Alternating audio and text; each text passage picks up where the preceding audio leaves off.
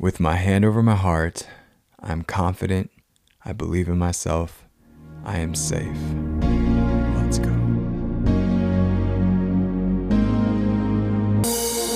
Welcome back to the Soundwaves podcast with me, your host, Danny Steezy. Hello, you guys. How are you and what is new? Spill the tea and tell me all of the things. So, I want to jump right into this and openly share with you guys one of my practices, or you can call it a ritual that I do consistently because it really helps me navigate positively in my life.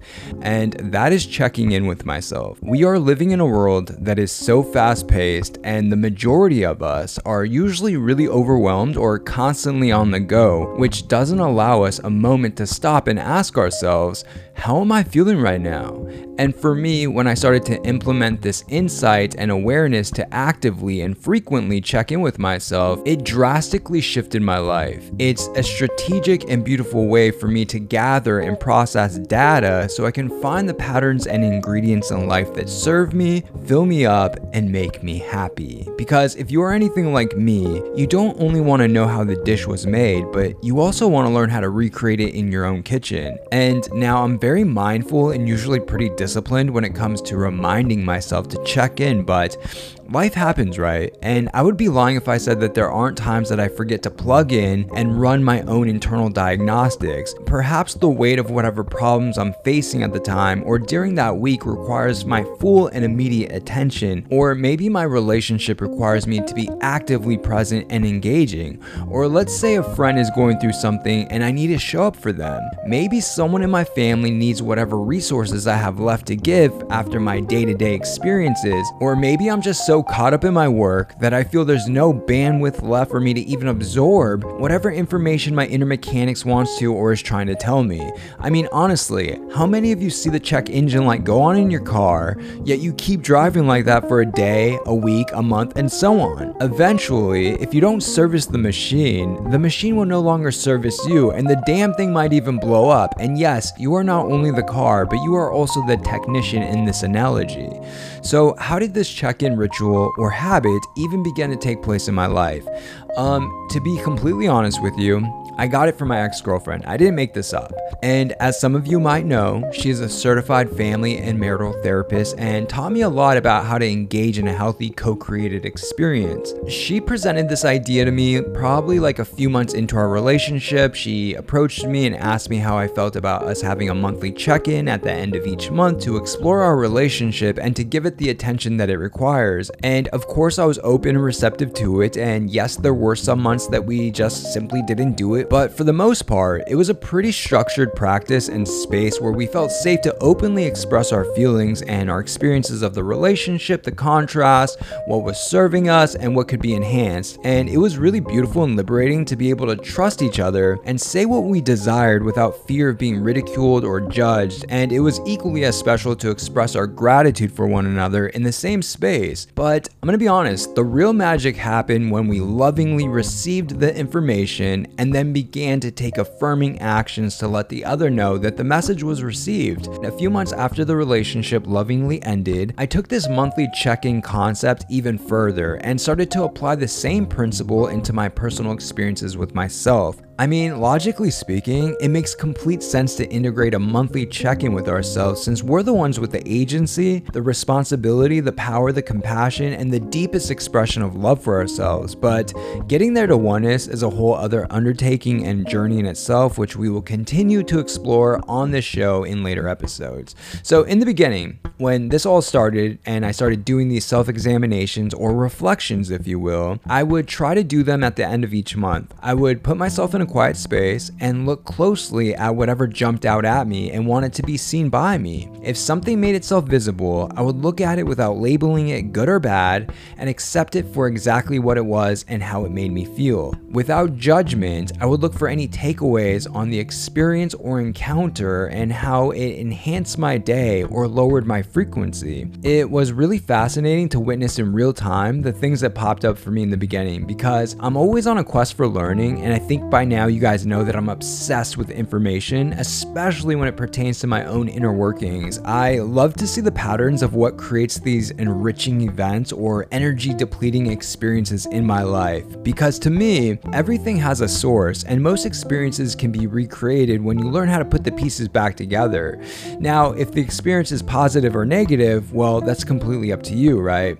But the beauty of this practice is that you don't only find what serves you and fills you up, you also discover your palate and what pieces of life are delicious to you. The more I actively and intentionally did this, the more my appetite grew and I began having a lot of fun playing with all of life's ingredients. Some I was even able to grow and cultivate myself. Instead of a farm to table approach, I was harvesting actions or ideas from my heart or mind and serving them to the world. And now where I'm currently at, and by current I mean today, I don't just explore monthly check ins, but I also like to do them every day and throughout my day. I could be on a run, and when I'm getting tired or feeling pain, I'll ask myself, how do I really feel and can I go further? Usually, the pain is only in my mind and there's still so much more gas in the tank. Sometimes I'll be driving, and as my mind starts to drift off into future tasks or projections of the people I have to meet, I'll ask myself, where am I? Because that reminds me to come back to my present reality and it anchors me to a feeling of gratitude. I'm in my own car with the windows down and fresh air blowing inside and the creator's beautiful canvas all around me. What a luxury. When there's something scary or hard that I have to do but don't want to do it, I ask myself, what about this is scary and will it kill me? Usually the answer is no, and then I go even further and ask myself, how can I find fun or play in the process? Let's say I'm meeting someone for the first time. I remind myself to be present and to not create stories for the person, to not shed my own projections onto them and just allow them to show up and be who they are. You guys, I used to be notorious for generating archetypes for new people from the fabric of past characters in my life, with little to no information of who this new person even is. Now, obviously, that was a form of ego trying to protect me, but the more I can actively bring myself back to the present and be in real time rather than in my fantasy dimension, that's when I can really hold space for the person. Without giving them this grace, I would really never be able to tell if they are meant to be here for the moment for a season, or for a lifetime. You can only gather these important, authentic analytics by engaging in this process each time and over and over again. This is so important when it comes to building our support systems because we as humans are always evolving and growing. It would be like buying one pair of shoes as a kid and thinking those same shoes would fit you throughout your lifespan. So go shopping often, but always remember the intentions of the shoes. They serve as protection, support, they can take you places and they can be really fun to play in. And in closing, this practice has been one of the most vital tools in my day to day experiences because it always brings me back to center and it gives me holding space for myself and others. Others, and this all happens in real time. It has led me to this really amazing internal playground where I'm not only processing the information of people, places, and spaces, but also, and most importantly, myself. I ask myself, how am I showing up in this moment? How can I enhance this experience or encounter? What can I do to make this more enriching or add value? Is there space for me to add humor, or do I need to stay extremely present and express support or acknowledgement as I track with the person? Am I being the best version of myself right now? Am I showing up in a way that represents my true inner virtues and beliefs? Where's my level of compassion and empathy in this very moment? And the biggest one, because it always leads me back to me, is Danny, where are you right now? Honestly, you guys, it's as if human brain is hardwired to be everywhere but the place you are actually physically in, which makes you miss all of the beauty surrounding you at any given moment. It makes you miss the human connections that make us feel accepted, loved, and important. And the three other huge ones for me is the connection to nature, spirit, and self, which all play extremely vital roles in how we navigate through each moment and what version of ourselves we want to share with the world. So I hope this encourages you to start formulating and implementing a monthly, weekly, daily, hourly, or even a moment to moment type of self check in because